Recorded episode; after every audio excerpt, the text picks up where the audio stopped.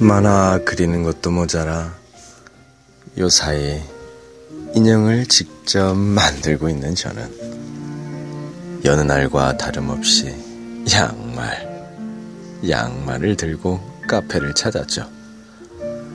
전문가 스킬이 묻어나는 바느질 통함을 가방에서 꺼내고 탁자의 바늘통, 양말 차례로 꺼내어 오라 인형을 만들기 좋게 세팅을 합니다.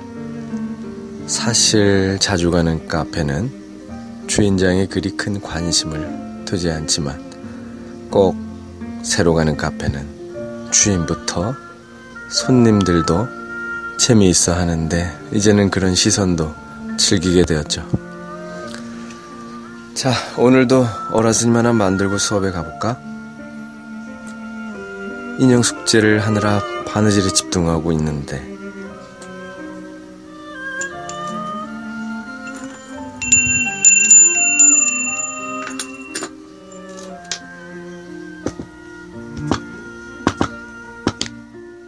문이 열리는 소리와 구두 발걸음 소리가 크고 선명하게 들렸다. 바느질 하느라 고개는 떨군 채 들리는 소리는 그려려니 하고 계속 바느질을 하는데 앞쪽으로 쓱 지나가는데 보이는 옷차림이 예사롭지 않다.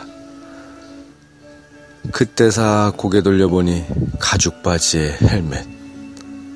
멋쟁이 아가씨가 오토바이 라이딩 복장에 헬멧을 들고 테이블에 앉는 게 아닌가. 난 손에 알록이 양말과 바늘을 들고 말이다. 너무도 대비되는 풍경에 내 혼자 피식 웃었다. 그녀도 웃었다. 이심전심. 똑같은 마음이었을까?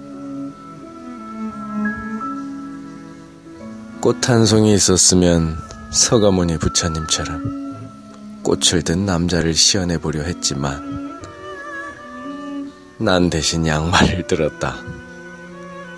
그녀가 웃었으니 인가를 해줘야 할까?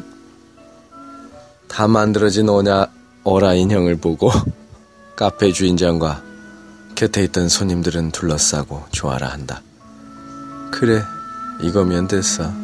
멋진 말도, 유식한 말도 한마디 건네지 않아도 친근히 불교적 감성만 줄 수 있다면 오색 양말이 무언가 발꼬락 양말도 들고 만들어줘야지.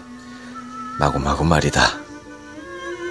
이렇게 나는 돌아다니는 광고판처럼 오늘도 카페에서 동자승 오라 스님을 만들며 주인장과 대화하고 손님들에게 눈요기가 되고 있다. 불법은 양말을 타고